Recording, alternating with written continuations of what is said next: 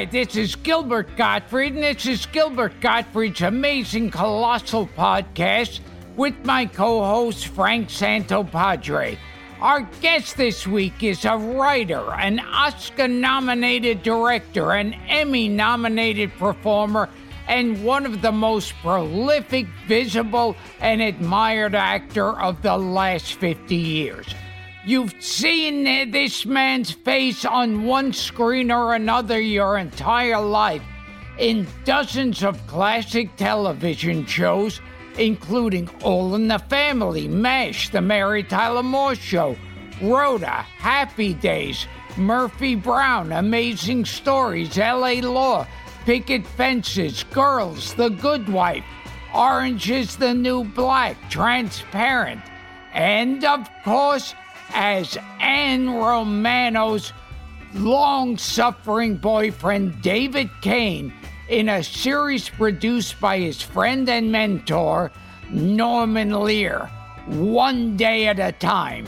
He's also acted in TV movies such as Fallen Angel, Adam, When, when the Bow Breaks, The Burning Bed, receiving an Emmy nomination for that role and he's appeared in over 80 feature films, including Semi Tough, Who'll Stop the Rain, Heaven's Gate, Under Fire, The Thing, Risky Business, Heartburn, The Believer, Six Degrees of Separation, Shoot to Kill, My Girl, and Multiplicity, just to name a few.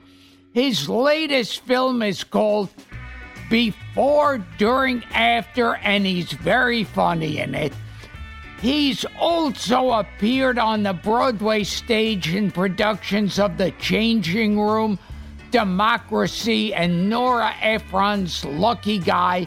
And from 1995 to 1999, he fought for the rights of his fellow actors by serving two terms as president of Screen Actors Guild. And uh, I intend to ask him why I never got my residuals from Funky Monkey.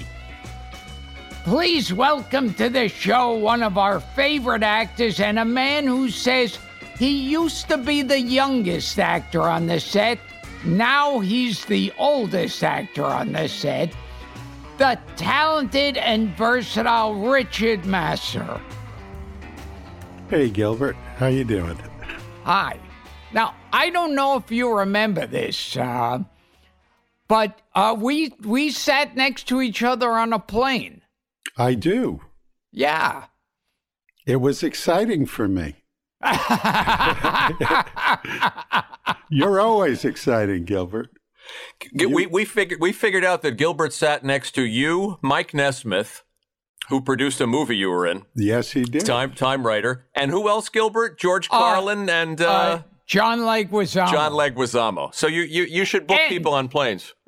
And I didn't sit next to, but sat two uh, uh, rows down from Carl Reiner. Nice. So so that I'll put in. Nice. I I once sat next to. Um, um, uh, George Clooney on a plane. Nice. Uh, we had a great visit. Also, uh, we knew each other from when I was actually from when I was president of the union. Um, George uh, George is a great supporter of uh, SAG-AFTRA and then Screen Actors Guild before that. Um, and uh, um, I've I've I've sat next to a bunch of other people, but I can't remember them right now. I don't know if that happens to you. I'm, I oh, think, a little older than you are, but uh, but okay. more and more yes, it's happening more. to me. Yes. And now, also, a short while ago, my wife was looking at uh, my medical things and uh, financial, and and she had figured out that I would never have to pay a dime for a doctor ever again. Uh, that changed. Starting off on a downer, huh, Gil? Yes. Do you think that will ever go back? Well, uh, let me let me point out first of all, um, it, it, was never the case that you were never going to have to pay a dime. You were always going to have to pay some dimes. Um, number one. Number two, uh, if you want me to go into this, I can I can do the entire show on this topic alone, oh, but okay. probably not. and how did you first go into show business? Weren't you pre med, Richard? I was. I was. Um, I, I, boy, you do your homework, Frank. That's scary. Um, I do um, what I can. Yes. Um, so I went to the State University of New York at Stony Brook, and I was, uh, I was, yeah, I was always planning to be a doctor, and they didn't have a pre med major, so I was majoring in biology, and um, it was a big science school. Well, it was a small science school, but it was very heavily invested in science when I got there. And um, so I had to take calculus. I had to take a science other than biology my freshman year. And for some insane reason, I also signed up for Russian and uh, which was like the hardest aside from mandarin it's like the hardest it's a whole different alphabet. I you know and, and all the sounds are in the back of your voice like this it's very difficult so so uh, i remember the first conversation though. Privet nina вы idiote идете на рок пения вы домой? Нет, я иду на почту послать письмо, which is, hi, uh, uh, uh, Nina, how you doing? And uh, uh, he says, uh, do you want to come with me to the store? And she says, no, I'm going to the post office to mail a letter. So I know this much Russian from that first year. Anyway, I, I kind of you retained I, and, it, and and and I also took anthropology, which ended up being my major, by the way, because I loved anthropology. But in that in that freshman year, in the winter, on a snowy, cold night, a guy that I knew, a guy named Jim Kennedy, was going to audition for a production of Our Town. Now, Stony Brook was a brand new school they built a Van de Graaff generator, which was a particle accelerator, because they were trying to attract this Nobel Prize winner, C.N. Yang, to come to the school, and they did, which really put them on the map. But they had not built a theater. Um, so the theater was in a wrestling room that was part of the gym, and the ceiling was like 10 feet tall. It was the weirdest space to have a theater in. And it was a black box, a little tiny low ceiling black box with some risers. So I go there with Jim. It's really cold, and we I sit in the back and I'm waiting until he finishes, and he does the audition. Everybody's done. And the director looks up and looks at me, and I'm this big, hulking guy with long hair and a beard. And she said, You want to audition? I said, Not really. And she said, No, come on, read something. And I said, All right. All right. So I read something, I don't remember what. I think it was Mr. Gibbs or uh, uh, Dr. Gibbs or Mr. Webb. I don't remember. Um, but those parts were already cast. So she offered me, the director offered me the part of Howie Newsome, the milkman. And um, I, I took it. And then I started doing theater. When I told my, and this is the God's honest truth, and she should rest in peace, but when I told my parents. I went home and I told them I was dropping out of college to take a job at a theater, and they said, "Why are you dropping out?" And I said, "Because I I I I, I uh, want to be an actor," and uh, and and and she said. My mother, who was the most liberal woman who ever lived, she was a school teacher in the mm-hmm. Bronx, and she, the a gay couple moved in across the street from us in Yonkers, and she was the only person in the entire block, but she and my father, who invited them over for dinner immediately. You know, that's, and so when I said I wanted to be an actress, she said, you know, if you do this, you're going to turn out to be a homosexual. And I said, I said, I said to her, have you met me? Have you met me? Because I don't think that's in the cards. I mean, I, it would be okay if it was, but I don't think we're going that way. Turns out my sister did turn out to be a lesbian, which my mother had no way of knowing at the time. So that's an you interesting call, twist. You call this stuff down on your head, and I'm not saying anybody anything that anybody in my family would would be embarrassed about my saying. I want to underscore that. Of course, of course. Yeah. When, you know, Norman became your mentor uh, of sorts Oh but, well, Norman was my godfather. I mean, he he saw me in uh, in the changing room. He he invited me to. Uh, he offered me the part um, of um, a part in a pilot that that ended up not, never getting made. He was. Do you remember on All in the Family there was a couple that lived next door, the Lorenzos. By, yeah, Vince Gardenia and Betty Garrett. Right. And they were role reversed. Like he cooked and he baked, and she was a plumber and right. a handy person. So that he was going to spin them off and he wanted me to play their son. So I would be this kind of this product of this role reverse family. And um, and it was all set. I was, uh, you know, I was supposed to do it in a February of 1974, and um, and I got a call in November or maybe December. My agent called and said they're not doing the pilot.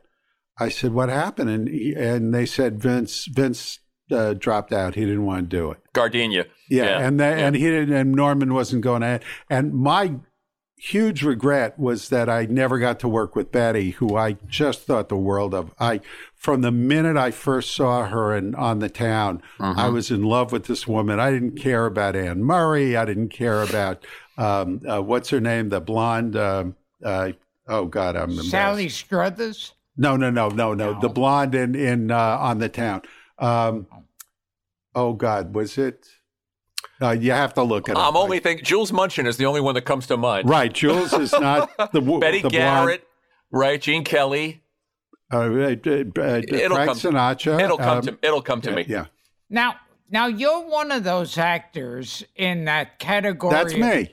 Oh, that, that is actually my. But that's my. That's my yeah. official equity name. Oh, that guy and I've I've stuck with it because it would be confusing to change it. You know? Vera Ellen from uh, White Christmas. Vera Ellen, thank right. you. That's right, and Ann Miller. So, how do people react to you when you're walking down the street? Well, it's here's the thing. When I first um, uh, when I first uh, when I did the Hot L Baltimore, uh, which was the first series I did, um, which was a great another that was Norman also that and mm-hmm. that he just offered me that that was amazing experience.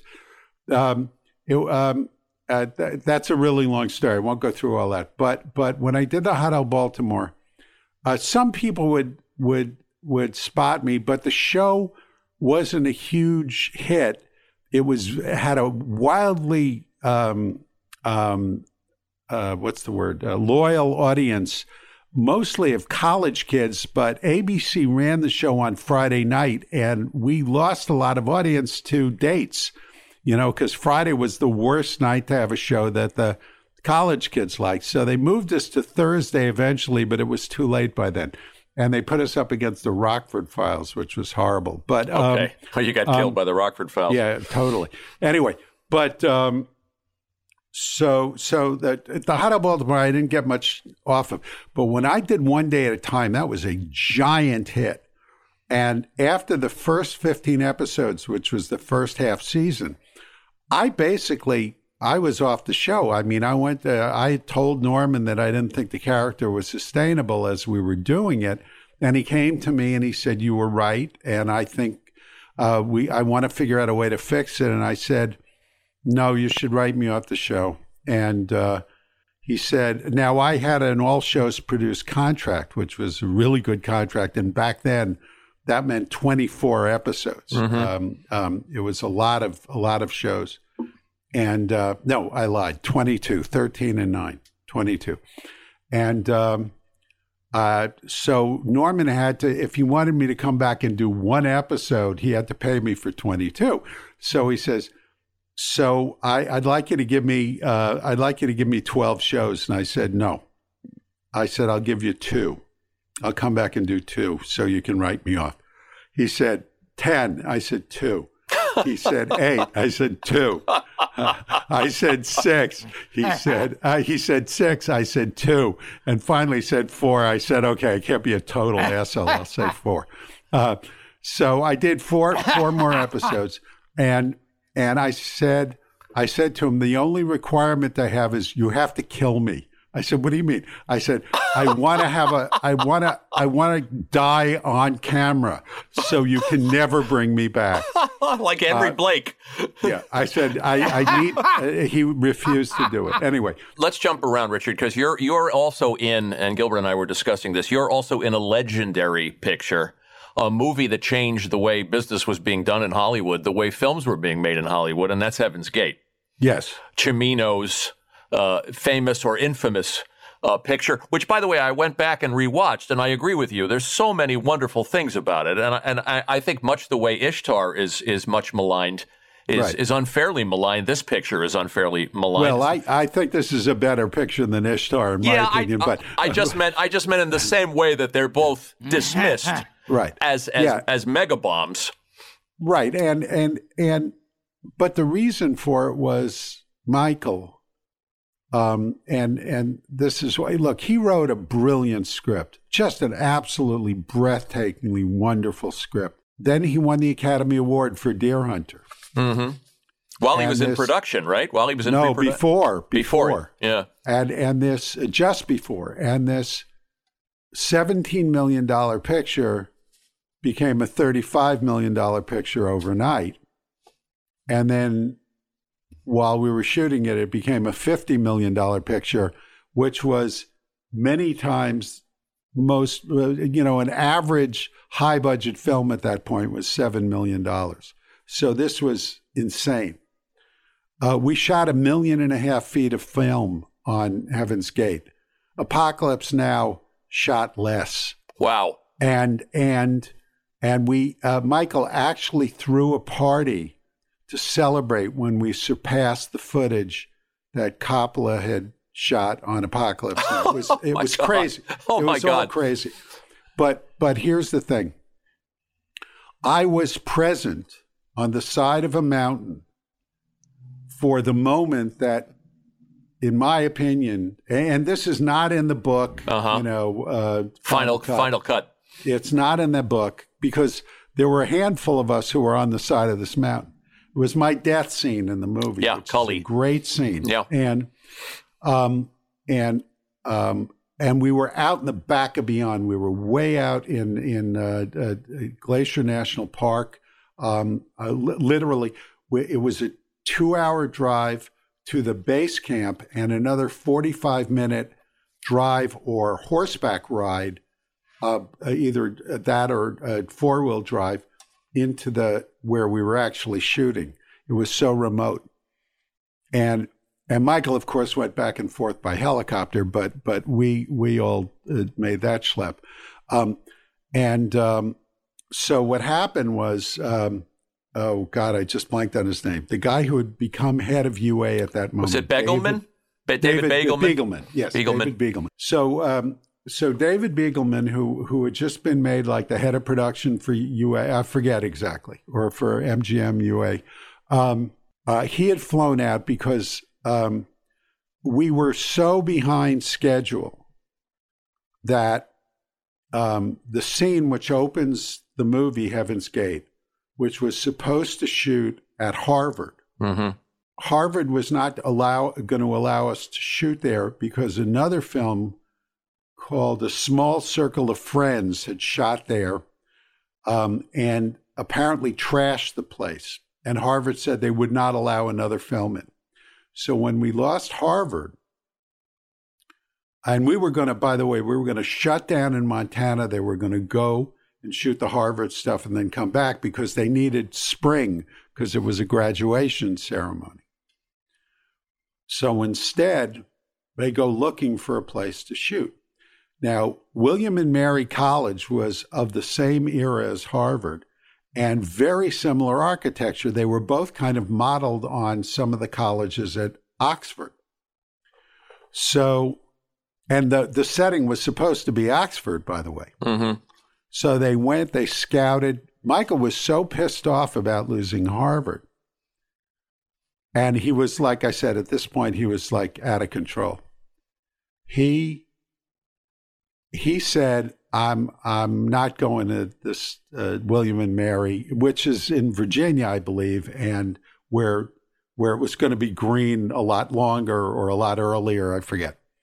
So Michael Michael said, "We're going to go to England and shoot." And they said, "You're not going to England." He said, "Oh, yes, we are." And what we're going to do is we're going to shut down, we're going to go there, and then we're going to come back and finish the picture, which is exactly what happened. But Begelman flew out to tell him he couldn't do it. And I'm standing there with with a squib in my forehead, with a false ear on that's going to get blown off Right. with another squib. Right. I got blood packs all over my body. I'm getting ready to have the shit shot out of me. And they're having this conversation right next to me with Joann Carelli, who's the producer of the film. And they're trying to say, Michael, you can't do this. Listen. And and Michael turns to him and he says, Look, I'm doing it. And if you don't like it, you can you can take me off the picture. That's fine. But then it won't be a Michael Cimino film. And I'm standing there having lived through the last four and a half weeks with this madness. And all I'm thinking is, say, that'll be just fine, Michael. That's what I'm thinking. Begelman has to say these words. That'll be okay, Michael. You don't want it to be a Michael Cimino film. It won't be a Michael Cimino film. But instead, he said, Oh, no, no, that's not what we want. And boom, they went to Harvard, everything, and it went to $50 million. And, and it became this. The reason it was thought of as such a catastrophe is Michael wouldn't let anybody see the movie Mm-hmm. until it opened. And Coppola, bless his heart, showed this to every director that he had any respect for. They gave him notes. He did sneak previews and did audience feedback. What didn't you understand? What did you understand? Recut, went reshot. Late, late in the, the the entire narration was a result of it not making any sense. You And mean apocalypse? of- you mean apocalypse yeah, now? Apocalypse yeah, Now yeah, yeah. uh, Coppola. Yeah. Michael didn't do any of that. And Right. he fired Tom Rolf, one of the great editors of our of my generation, you know, of the time where I lived through. Mm-hmm. He fired him because Tom wouldn't do crazy stuff that he wanted him to do. Um, so P.S. There's that a, was that was Heaven's Gate. there's a lot to like about the film, and you're you're very proud of your performance. I'm very proud of my performance. I, I think I think Isabelle Huppert is breathtaking Yeah, in the yeah. movie. Jeff uh, uh, uh, Bridges. Jeff Bridges is great. Yeah, and Jeffrey- I'll tell you something else. I think Kris Kristofferson is wonderful in this film. Um, there's there's a little bit of uh, Michael kind of fell into this Russian rhythm when he was putting the film together. Mm-hmm. So everything became incredibly extended, and there was some of it that didn't serve Kris, but but he's really, really, really he has some absolutely great moments in the film, and the whole rest of the cast. It was a wonderful group of people. And a beautiful movie to look at. Yes, and Yeah. uh, I think Vilmos Zsigmond, if not his absolute best, one of the two best things he ever And, shot. and you've said that he was in. And uh, Gilbert, you know, we appreciate these films, Peckinpah, John Ford. That Right. that you've said in interviews that that's what he was trying to do. He, He- it want, was- he absolutely. He, he listen. Uh, Bobby Visciglia. I can't believe I'm remembering this stuff. Bobby Visciglia. you guys are like you Nice guys job. are like Prevagen for me. Is Uh-huh. it's called? Prevagen. Yeah, The, the uh-huh, stuff made yeah. out of jellyfish. Yeah, Yeah.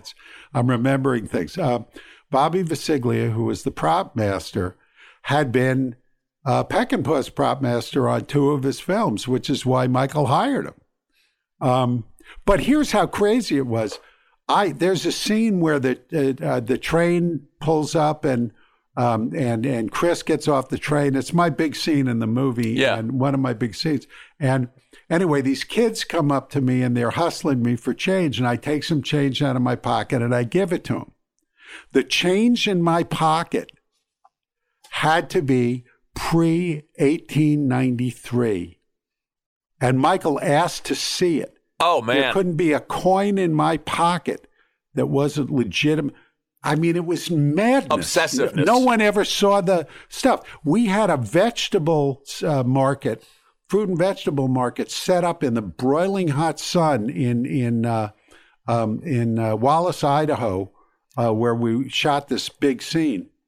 That sat there for days and days, and the food would and and and and Bobby said, "Let me put uh, wax and, and plastic out. You'll never know the difference. And Michael said, I want fresh fruit and vegetables. We burned up and, and, and rotted days and days worth of fresh fruit and vegetables every every day. It was craziness. Amazing. Amazing. Madness. Pe- people should read the book, see the movie, Yeah. and also Yeah. and also read Final Cut. Yeah, 'Cause- but it's a but I I think it's a really outstanding Me film t- in many ways. Me too. Me too. It has been called the most controversial motion picture of its time. It is the most talked about and written about film of the decade.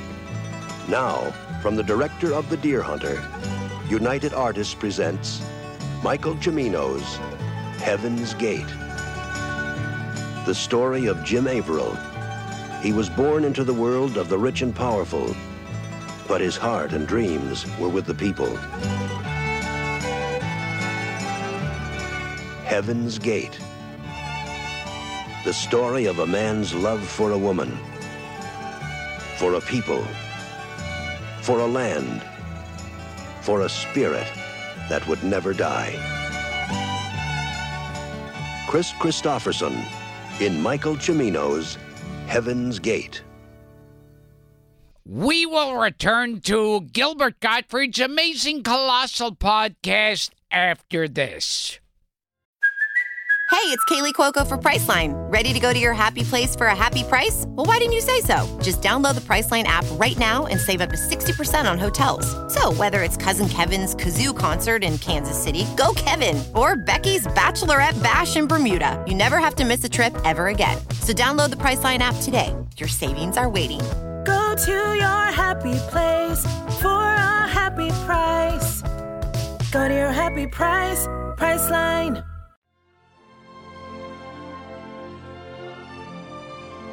I'm sure you all recognize that lovely melody, Call of the Faraway Hills, from the classic film Shane. But did you know that film's star was rumored to indulge in a particular chicken fetish? So many great stars of yesteryear have been immortalized on the amazing Colossal podcast. And now, the good people at AmazingColossalMerch.com have gathered together an indispensable collection of must have merchandise and memorabilia celebrating some of the program's best loved catchphrases and celebrity urban legends. You'll get the Hollywood Rumor Orange Wedge Magnet and Protective Mask, the Chico Needed the Money collectible enamel pin, the Hollywood Rumor Horny Chimpanzee Magnet, the Hollywood Rumor Hookah Helicopter Magnet, the Found Dead in His Hollywood Apartment collectible enamel pin, and much more. Ah, these items are priceless companions to the podcast that will enrich every home. But there's a great deal more. You can also get our amazing Colossal Secret Society membership kit, including membership card and accompanying sexy chicken button.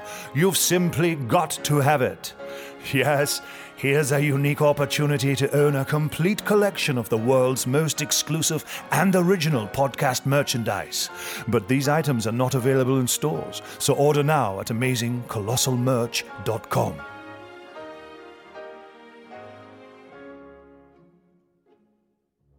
Now, going from the sublime to the ridiculous, do you? And I'm I'm indulging uh, listeners here. There's a gentleman named Lucifer Sam who says, "I love Richard's work. Uh, can he tell us anything at all that he remembers about the comedy, the All Star Comedy Scavenger Hunt?" Oh, yeah, that's the thing I, I was talking about before we started, where I said I meant to tell you to look at this film.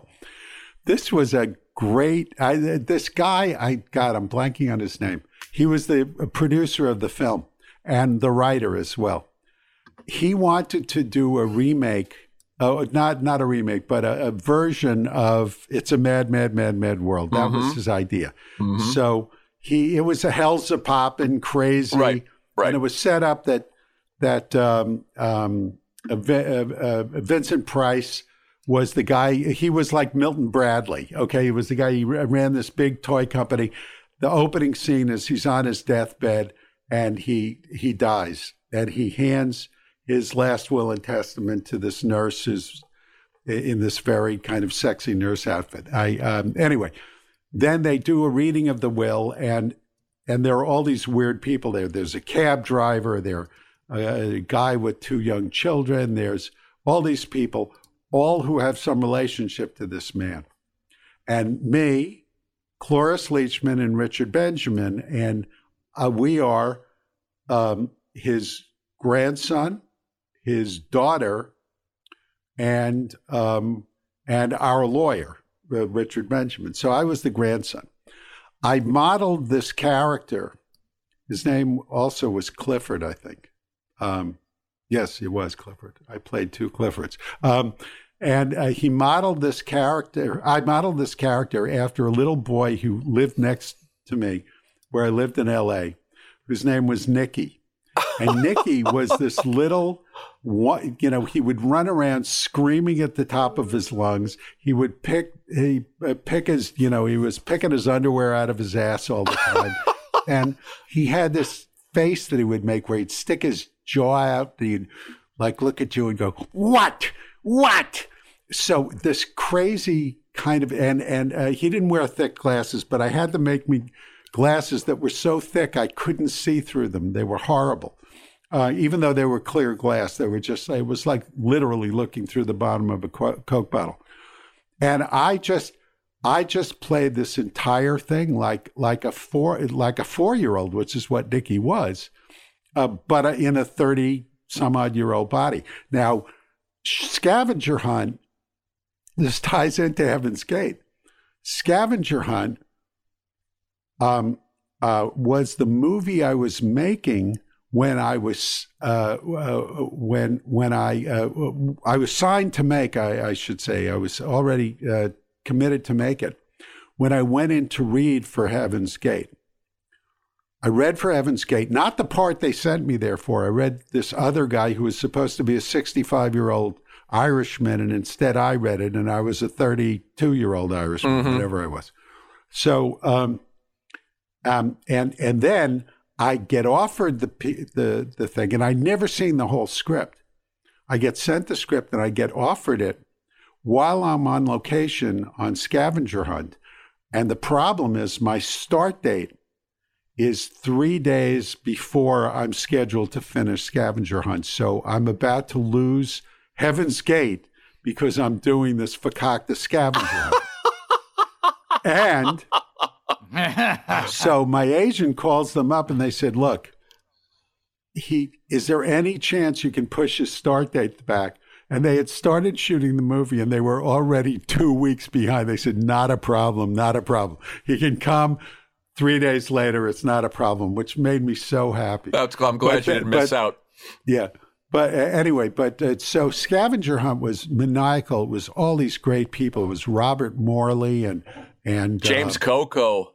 Jimmy Coco yeah. and Cleavon Little and Stephanie Faracy, Tony and, uh, Randall, uh, Ruth Gordon, Tony, Tony Randall. Um, um, uh, what's his name? Oh God. Um, I'll read you the cast: Roddy yeah, McDowall, yeah. Scatman. Jimmy Coco, right. Cleavon Little, uh, Richard Mulligan. Right, Mulligan. Oh my God, he was he Pat was McCormick. So, yeah, and oh yeah, Pat. Jesus. You, do, you, do you, have any memories of these people? And oh, I, oh, these, I have very vivid memories. I could do an hour on just this shoot. I probably because part of the scene we, we were all on a scavenger hunt in these different teams because we were mm-hmm. all competing with each other. Mm-hmm. Um, though, though in the reading of the will, what what he says is, if you want, you can all get together and agree to share, and you can all have a piece of the estate. But if you want to compete for it, here's what you have to collect. So it, it, it, was craziness. And Cloris, who was a great actress, I mean, a great actress, one of the funniest people. She's great. A great actress. Treasure. Also, can be really challenging. And, and, and, and, and uh, Richard Benjamin and I regularly kept each other one of the or the other of us would be holding the other one back when the other one wanted to go after Clarence uh, Cloris physically because something something was going on. And Michael Schultz, who directed it, who yeah. was, who had done this wonderful movie called Car Wash, sure, um, and and did other good movies. Too. Cooley High, yeah, he was absolutely not the right guy to do this because he was not a, a manager of crazy people. And Uh-huh. we were crazy people, all of us. Uh-huh. So when we when we at the end of the hunt, we are all together. We were on the estate in um, um, oh god, in Pasadena, that amazing estate where the blue boy is. Uh, Oh, well, the, is that the Huntington? Uh, The Huntington, Huntington. Gardens. Yeah. yeah, we were we were out there shooting. That was the the the mansion, and there were all these roped off areas. But we had we had three ostriches. We had um, you know all kinds of weird things that we had to collect and put in our individual pens, and there was a lot of downtime. And so we were all sitting together for like four or five days while we were shooting this. And I, I can't even tell you what that experience was like. I would sit there looking. Robert Morley had eyebrows that were three inches long. I've never seen anything like this in my life. And I kept looking at him and saying, How do you make that happen? And he said, It just happens. I said, No, but, but I mean, I've never seen anything like this. He said, Well, they're false. I put them on every morning. And I said, Really? And he said, Yes. I said, No. He said, Yes. And I, I said, May I? He said, Yes. And I went to pull them. He said, No, they're real. You know, so I love was, that. I had dinner with him one night at a at an Italian restaurant in Hollywood. I forget the name of it. And it was one of the most amazing experiences I've ever had. And and I was driving a Porsche, which was a real challenge for Morley to get into and out of. And when he left, apparently his cigar, he had this lovely leather cigar case, and apparently it fell out of his pocket. And I found it two days later, and we were all gone. And I sent it to him in England, and he wrote me this beautiful note thanking me for it because it meant a lot to him. Anyway, That's sweet. We were just talking about Robert Morley. Remember, Gilbert? Oh, The- uh, the- he the- was the- in uh, one of those Vincent Price comedies. Yeah. Well, did you horror did you comedies. did you interact with Price directly, Ri- No, Richard? no, Yeah. he only yeah. he worked the one day, and it was just uh, it I was see. just him and the crew and the nurse. How about Pat McCormick? Just because this is oh, Madness. we know what show we're on. You, you Madness. you were in another movie with him. Yes, You were in, uh, in that Richard Widmark Western, yes, yes. uh, Tom Horn. yeah, Or Mr. Horn. Me- yeah. yeah, Mr. Horn, Mr. Yeah. Horn, and uh, yeah, the, that we came out before Tom Horn, which was the Steve McQueen version. Right. Uh, we did the uh, Car- David Carradine version. what do you remember about Pat? Anything in particular? I I had several drinks with him um, on, on on on more than one occasion, um, and other things. Um, he he was one one of the funniest people I've ever been near in my life. You you knew him, Gilbert, right? uh, no. Oh, No, oh, actually- okay. He was really he was one of them, and he told me this amazing thing about writing. No matter how absolutely shit faced blotto he got of an evening, he would get up every morning at six o'clock and write between six and nine o'clock every morning. He wanted to get it out of the way and it was his commitment to his art, I guess. I, he didn't express it that way, but the idea of this guy being able to get out of bed, it's I never could have gotten up at six in the morning if I wasn't being paid to do it, and and I I don't know that he did it every day while we were shooting. But I he, he probably wrote as long as he could before he had to go to work. I bet he got up at six o'clock every morning, and I was so amazed by that. I just I couldn't get over it.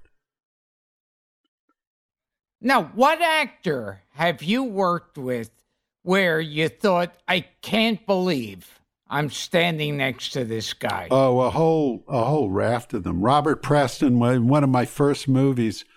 Um, uh, well, my first movie, I worked with Lana Turner. That was amazing. Um, a, a film that nobody ever saw. But my first real movie, I count it as my first real movie, was Semi Tough, and and I played. Preston played the guy who who owned the football team. Mm-hmm. Jill Clayburgh played um, uh, her, her his daughter. Um, Burt Reynolds was the star uh, quarterback, and and uh, and Kris Kristofferson was the was the wide receiver, and um, and I only had eyes for Preston. I was so am- amazingly impressed with him. And one day, uh, here, yeah, and you, you you've been on film sets, you will appreciate this. One day, uh, Burt had a um, um, had a bus that had been converted into a trailer because Dolly Parton had a bus, and he had worked with her. Um, or no, he had met her. He hadn't worked with her yet, and he had he had uh, the same conversion done because she she had a bus that was converted into a a trailer, but it was also uh, the bus that she toured in. He didn't need a bus to tour in, but anyway, he had this giant thing. Jill and Chris each had very big trailers back in the day when they were very big trailers. And Preston was in the honey wagon in a two banger, which is to say he had two honey wagon rooms next to each other. And for those people listening who don't know what it is, a honey wagon is a series of small dressing rooms with individual staircases on a trailer, on a 40 foot trailer. And then there's a bathroom in some of them, and, and then there's a there's a men's room and a and a, and a, uh, and a, a ladies' room that's also that are separate uh, in some part of the honey wagon. So Preston had two two adjoining rooms that they took the adjoining thing out from, so he had a little bit more space. But he was in the fucking honey wagon.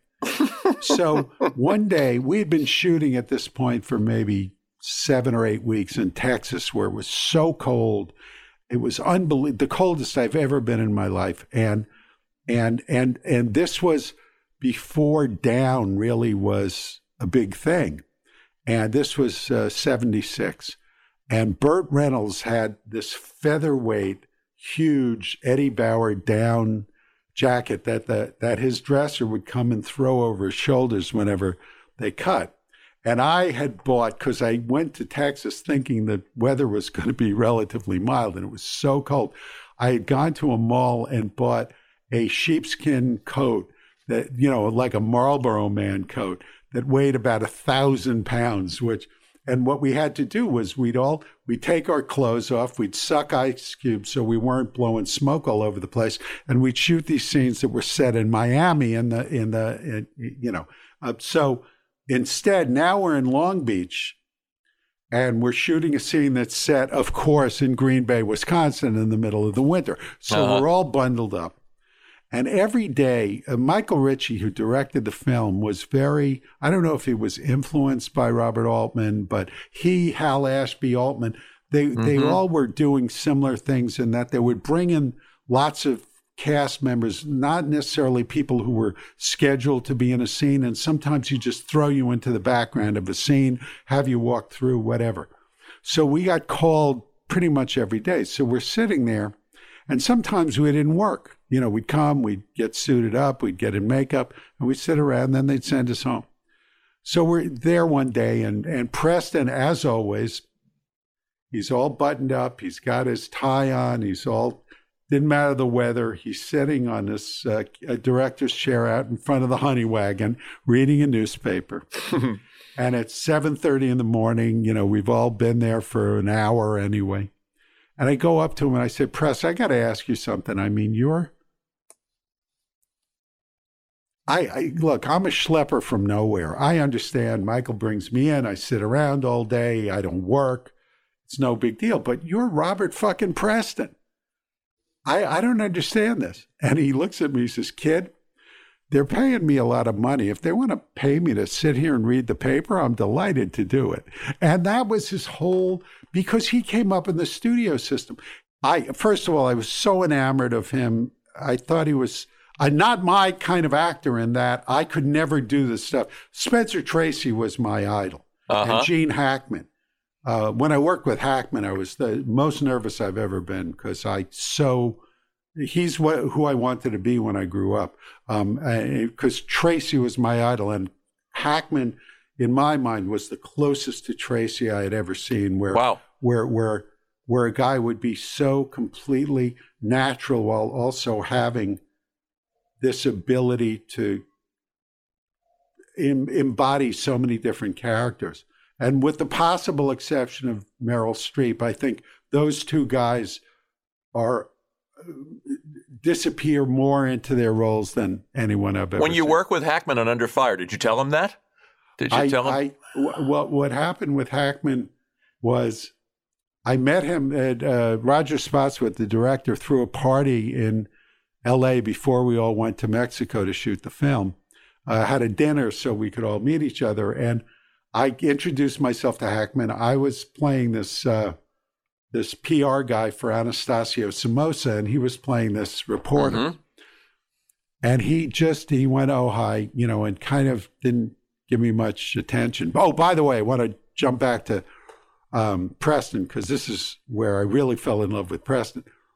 Um, the first read through of um, of um, semi Semi-Tough. Uh, we were we we did in the locker room uh, at Texas Stadium uh, where the Longhorns play, which is where we shot the football stuff. And they'd cleared out the locker room, set up a big table, and we did the read through there. And when when we were all meeting and greeting, coming in, um, at one point, Preston came in and Michael Ritchie went over to say hello, and then he waved me over. I came over, and he said to Preston, he said, "So tell me, is this how you pictured Hooper?" Which was the character's name. And Preston says to him, "Well, ever since you told me who was playing it, yeah."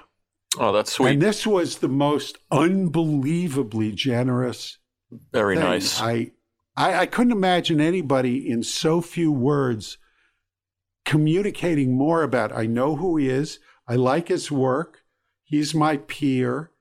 I this coming from this guy Yeah. who had Icon. a 40 year career at that point. I mean, it was extraordinary. that's very Um, generous. That's who he was. So anyway, but but Hackman, I I the first scene I had uh, in the film was with was with Gene, and it was this crazy film where uh, this crazy scene where this uh, building is just blown up, and there and I'm in the press room and I'm trying to flack everybody and get them not to tell bad stories about what just happened or maybe bury it.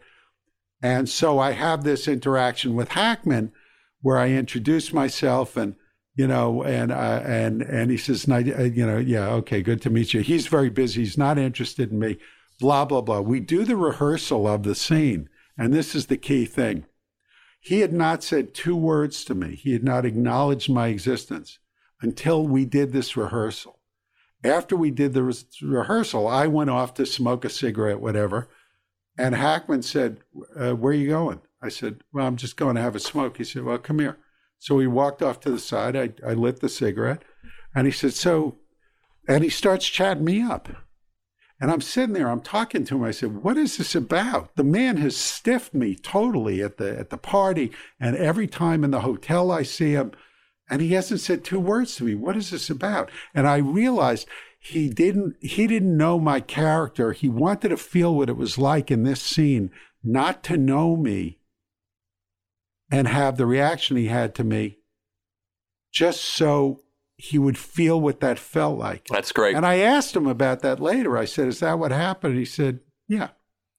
I, I mean, it was it was amazing, and I did tell him that he was who I wanted to be when I grew up, and I told him that I thought, uh, you know, you can't do too much of that, or you look Sure. like an asshole. But but Sure. I told him I I thought he was, um, well, I think uh, many people, even though, uh, you you know, they they don't they don't he has just done he's got such an amazing body of work and all of it i mean just go watch the two french connection movies and just uh, jump off a bridge you know? I mean yeah how can you be an actor after you see that? No I- you know who, who does that? Who does that? Who's who's that good you know? He's- I, I, as I said, favorite. with the possible exception of meryl um, you know who is a martian so she doesn't count like the rest of us because Right. She becomes anything she wants to become in right. some And you got to wor- and you got to work with her too. yes and jack also that was Right. In Heartburn, we should all tell our very listeners. intimidating in fact i, I met Jack i can't remember the director but i met a director right after heartburn had come out i met him for another feature and he said "Li- man i just saw heartburn i gotta tell you kudos you know you're you're in there with jack nicholson meryl streep stockard channing and you totally fit in not the least bit out of place, you know, kudos. And I said, yeah, that's my job, isn't it? I mean, I, you know, and, and Stockard and I, of course, had quite by kismet had ended up In being, Heartburn, uh, yeah. Heartburn. You know, she, she wasn't originally in the movie. Um, originally, it was um, it was Dianne Scarwid Mm-hmm. uh, who played who was playing that role, and Mandy Patinkin was playing Jack's part. Famously, yeah. There's an article about that in uh, New in New York Magazine Right, and and currently. and and I was, and I, I rehearsed with the two of them for the entire rehearsal period. They started shooting, and then Mandy left the film, and uh, Is Carl Bernstein pissed off at you too now, Richard? Oh, that that it wasn't Mandy. oh, no, that, that that the film was made at all. Oh God, I don't know. I, who gives a shit? I mean, from everything I I know about Carl from Nora, which granted is not Of course, necessarily. of course. There's 200 million people in America. 100 million of them are men. They lose four socks a year conservatively. I lose 10 myself. That's 400 million missing socks. Missing forever. Where are they? Nobody ever sees them again. you think you'd run into one of them every once in a while? They're in heaven. you die, you go to heaven, and they give you this big box with all your missing socks and mufflers in it, and you get to spend eternity sorting it out. And why is there only one shoe left in the road? Where is the other shoe? Why is the cold water in the bathroom always colder than the cold water in the kitchen? So I'll just close the circle on that, which is that I got to be in Lucky Guy It was a real personal delight to me because I I didn't I never worked with Nora from that from Heartburn until you know she never had me in a film she directed. Yeah. it just happens. But I got to be in in Lucky Guy, which she wrote, so that was really. I was watching Heartburn with the wife the other night, and we were we were both. It's it's very good, It's and great- of course you got to work with Mike Nichols too. By the way, Meryl was pregnant, Mhm. and um, when she was doing that, and she didn't know she was pregnant at the beginning, and she was she had terrible morning sickness, but she had just come back from doing out of Africa, and she thought she had picked up a bug, and they were treating her for an amoebic infection, which she didn't have. She was just pregnant. But when we shot the scene, you know, every scene in the movie we're eating, and so Meryl Mhm, had to pretty do much. that in this almost constant state of nausea. No, every scene we were eating. There wasn't this. That's Oh, there's why the, it was there- called there's, there, yeah, there's the cookout and there's the there's the Yeah, backyard of the house. Yeah. Right, right, right. When we're Yeah. all together, we're always eating. Good and, flick. Uh, when we did the lobster eating scene, um, that's uh, M- Meryl was schlepping all these lobsters, and there was so much lobster smell in the air, and I think she puked twice during the scene. Oh my God. Yeah. Yeah, good movie. And Nora Ephron left us too too uh, too soon. Yes. She had a lot left to contribute. Gil, uh, this is a f- story that you'll enjoy. And we, as we run out of time here, Richard, I just want you to tell Gilbert what uh, what Sally Struthers' method was that she taught you. If you if there was a take that you didn't care for, Okay. Just that, or should I tell him? yeah, just t- tell tell that because there's should a couple. I tell of, the All in the Family story that it'll, you didn't it, we, get we're, end? it, we, we don't have time for it, but we'll. But I want to ask you another couple of quick things. oh, okay. We'll probably Um, run out of time. So when we um, uh, when I went to shoot the All in the Family, uh, just before you know, I was really nervous. Uh, I'd been rehearsing for four days, but uh, now we were going to shoot in front of an audience, and and Sally said to me, "Look, if it isn't going the way you want it to go, just say fuck." And then they'll stop and we'll go back. And so I came out um, and something, you know, I don't even remember what happened. I don't know that anything happened. I just wanted to see if it would work. I went, fuck, oh, I'm sorry. And they stopped and they reset. We came back in. And the audience always loved it. And uh, when I did half hour shows after that, very often I would I would blow up, I would blow it up so that the audience could release their tension and and really get into enjoying the show because then they become part of the process Right. um, um, that anyway. Uh, Gil, why don't you try that? Why don't you try that on a set, Gil? if, if you Yeah. don't like a take, Yeah, with me, you have to stop me from saying fuck all the time. yeah. Rich, Richard, as we run out of time, quick, I'm going to give you your choice. Uh, e- either a quick story about the thing, which a lot of our listeners uh, recommended, if you have a quick one. We love those actors. We just lost uh, Wilford Brimley, Yes. by the way, and we just lost Ennio Morricone, by the way. Yeah. Uh, or, or a quick something about Poitier, who you worked with in the terrific Shoot to Kill. Well, I, I will very quickly say about Poitier, one of the great gentlemen, and also uh, also out of that same, even though he, came to it a little later, that same mold that Preston was out of, uh, just a consummate professional. And um, uh, quick thing about the thing, okay. Um, you know this scene. There's a scene in the thing where uh, Charlie uh, Hauck, who also uh, uh, no, not yeah, Charlie Hack, who also has passed away. Um, uh, Yeah. you know, where his chest opens up, and Richard Dysart, who's also passed away, is giving him uh, uh, uh, um, CPR, and and the Oh. chest opens up and then clamps down with teeth and cuts off Dysart's hands, uh, his arms, and then um, then Charlie's head kind of stretches, his neck stretches, and then falls off, and then lands on the ground, and and and crab legs come out of his ears and his eyes and his nose, and the thing goes running out the door. So um, after this happens, David Clennon, a wonderful actor, um, has uh, who's this kind of stoner in the movie, uh, has this line where he goes, "You got to be fucking kidding me." Okay, when this happens.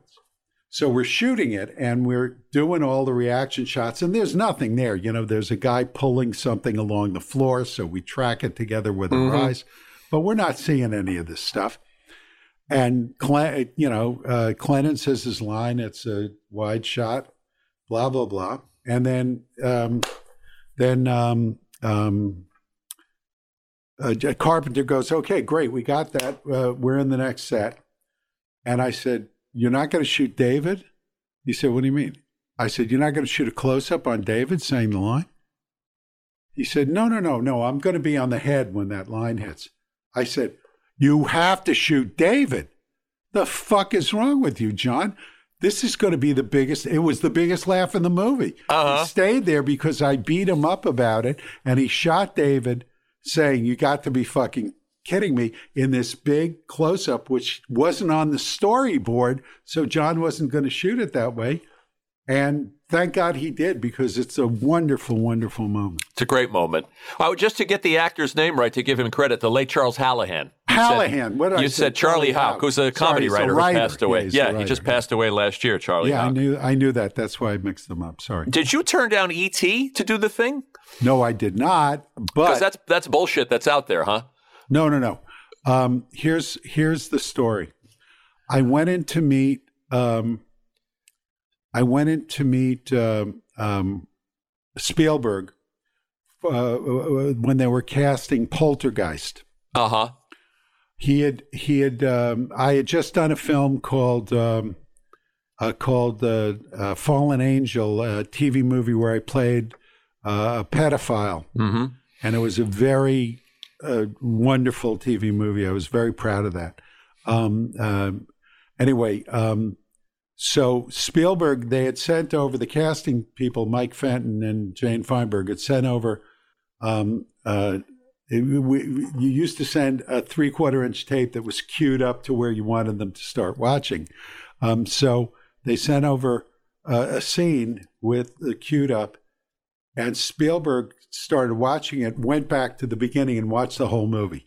He was knocked out by the movie. Wow. So I came in, they handed me a script. They had me, they locked me in a room. I read the movie. Then I came out and I went into Spielberg's office. He said, You were so great in that movie, Richard. You're just wonderful. And we talked about that a little bit. And then JoBeth Williams comes in. She sits down. We're introduced. We sit there, we chat, the three of us for a while. He thanks JoBeth. She gets up and she leaves. And he looks at me. He said, Yeah, this isn't going to work out. I'm sorry, but this isn't. I said, That's okay. Uh, he said, I'm doing another movie, though, and I think you'd be great for it. there's a wonderful part I think you'd be great for. And I, I said, uh, what's the part? He said, it's the scientist. And, and I, it's, it, it, you're, you're really, I just think you'd be wonderful uh, in this role. Um, uh, I said, Well, you know, I'm sitting on an offer. When I went to meet him for Poltergeist, I had the offer for the thing already.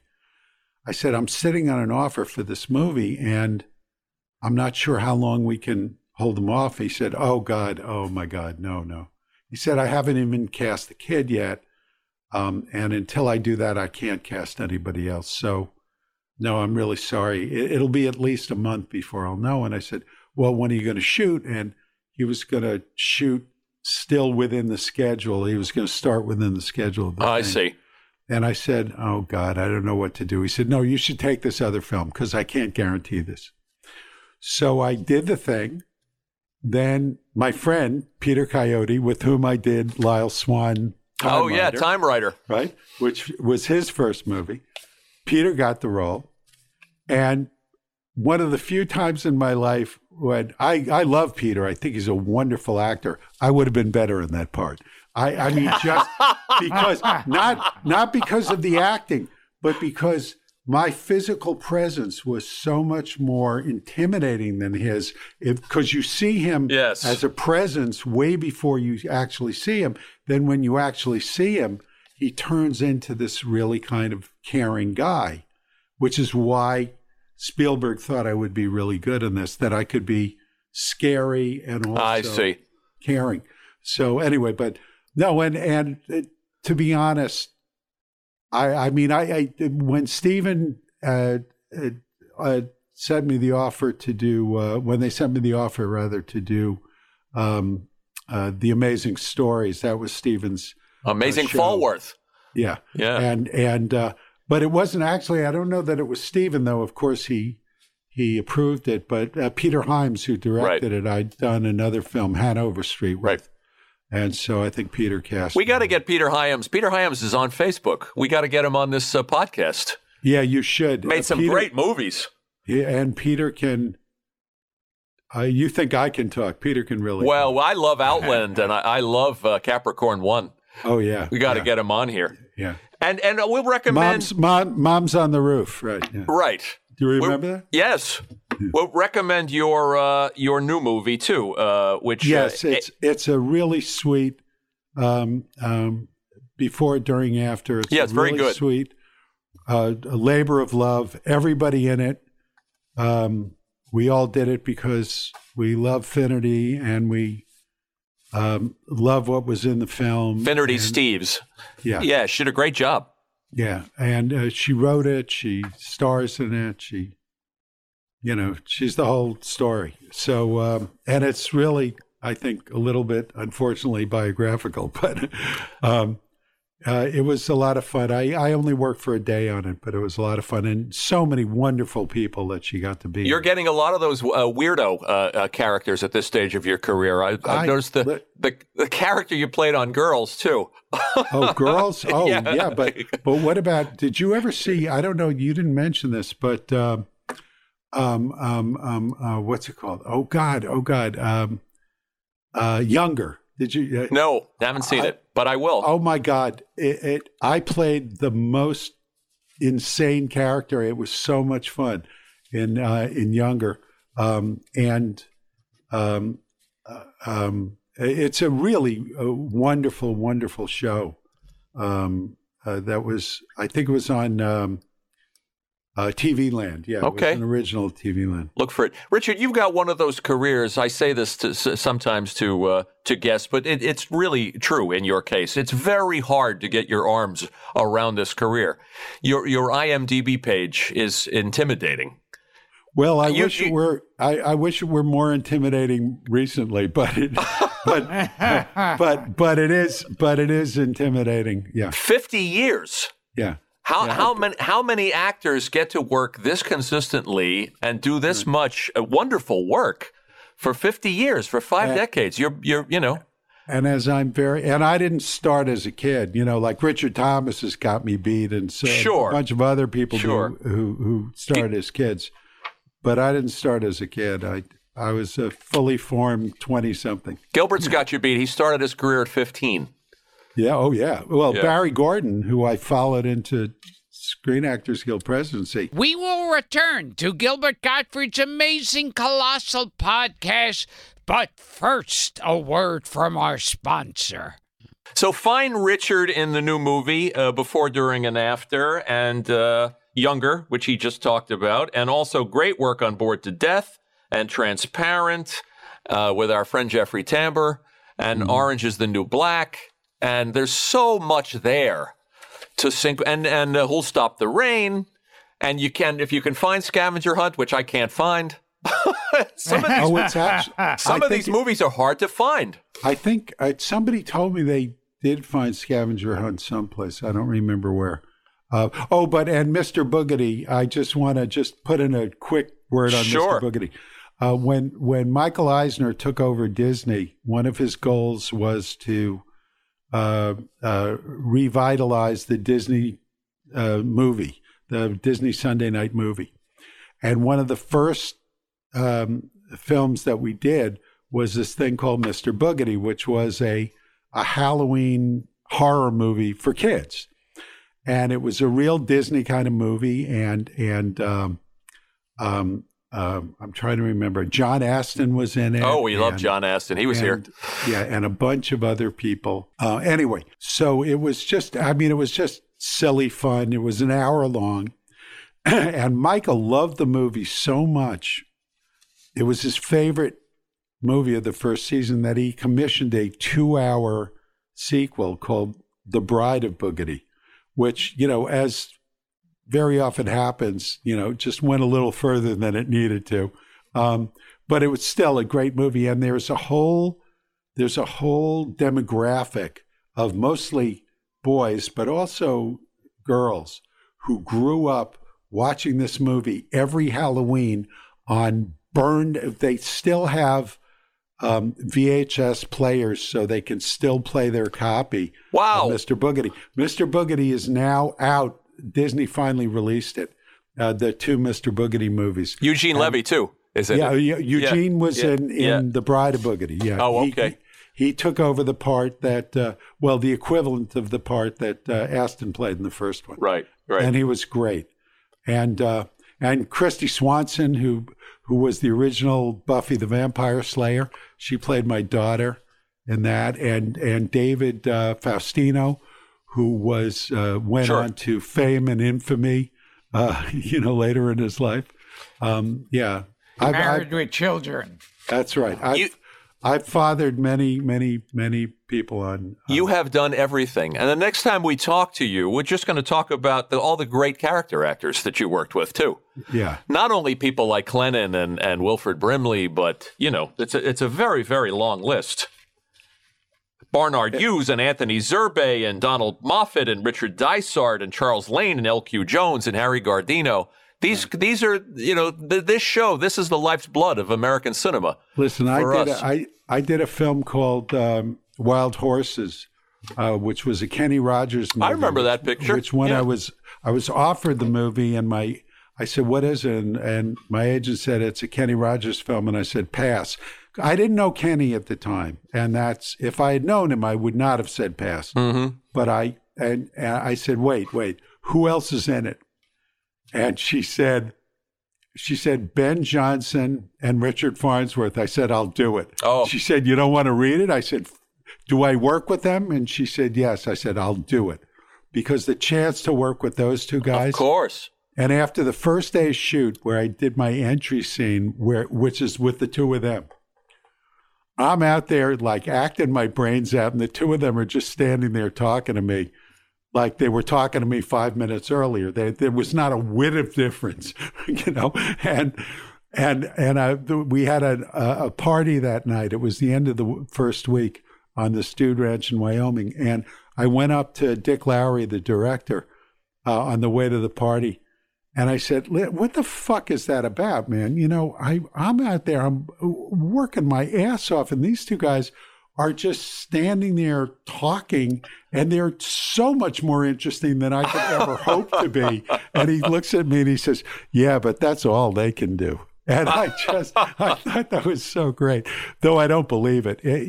It is true that when there are certain things that only time makes happen, and you do become, you know, quirks and weirdness, and that stuff does grow. I mean, even if you start off weird like I did, like Gilbert did, you, you become more, you know, you become uh, uh, like Nicholson was was interesting and weird, and then he was weirder and weirder. Mm-hmm. Or, or I mean, some of it is maybe not so good because it becomes too much. But um, I don't mean with Jack, but with me. But but it, it, it you can just be there more and more as you get older because um, you realize also, I think, as time goes on, all the different people you play, even though some of them have to be outrageous or or or very odd or whatever, they're they're basically all coming out of you, and and you can trust that, you know. And um, you know, it's not true that Ben Johnson was always the same, and it's not true that Richard. Well, Richard was more or less always the same, but Ben Johnson was he was a great actor. I I and that and and he taught me how to throw a rope. That's a cool thing. The world champion cowboy taught me how to throw a rope. Big fan of those guys. Yeah, yeah. And Farnsworth and the Gray Fox, another Yeah. movie people people should find. Right. All right, Gil. Okay, this has been Gilbert Gottfried's amazing colossal podcast with my co-host Frank Santopadre, and we've been talking we've been talking to the fine actor Richard Masur. Thank you, Richard. Thank you, Richard. I want to thank AJ Feuerman too Oh yes. for setting this up. We tried to do this for weeks and we finally made it happen. No, I'm so glad you guys stayed with me. I know it was a, I couldn't do some of the dates, and then you couldn't do it. So I'm really I'm I'm very happy uh, that we got to do this. I'm a big fan of yours, Gilbert, also, and uh, I'm Thank um, I'm now a big fan of Frank's as well. You're And- so sweet. And, and John, you were you were both great to do this with. Thank and you. anytime if you want anything else from me, you know how to reach me. Okay. You, you'll hear from us, and thank you, Oh, and, yeah. and th- thank you for helping so many people in the industry. Oh. well, I'm not in SAG; I'm in the WGA, but as a pro-union man and a, and a member of this industry, thank you for what you've done. well, thank you. I really appreciate it.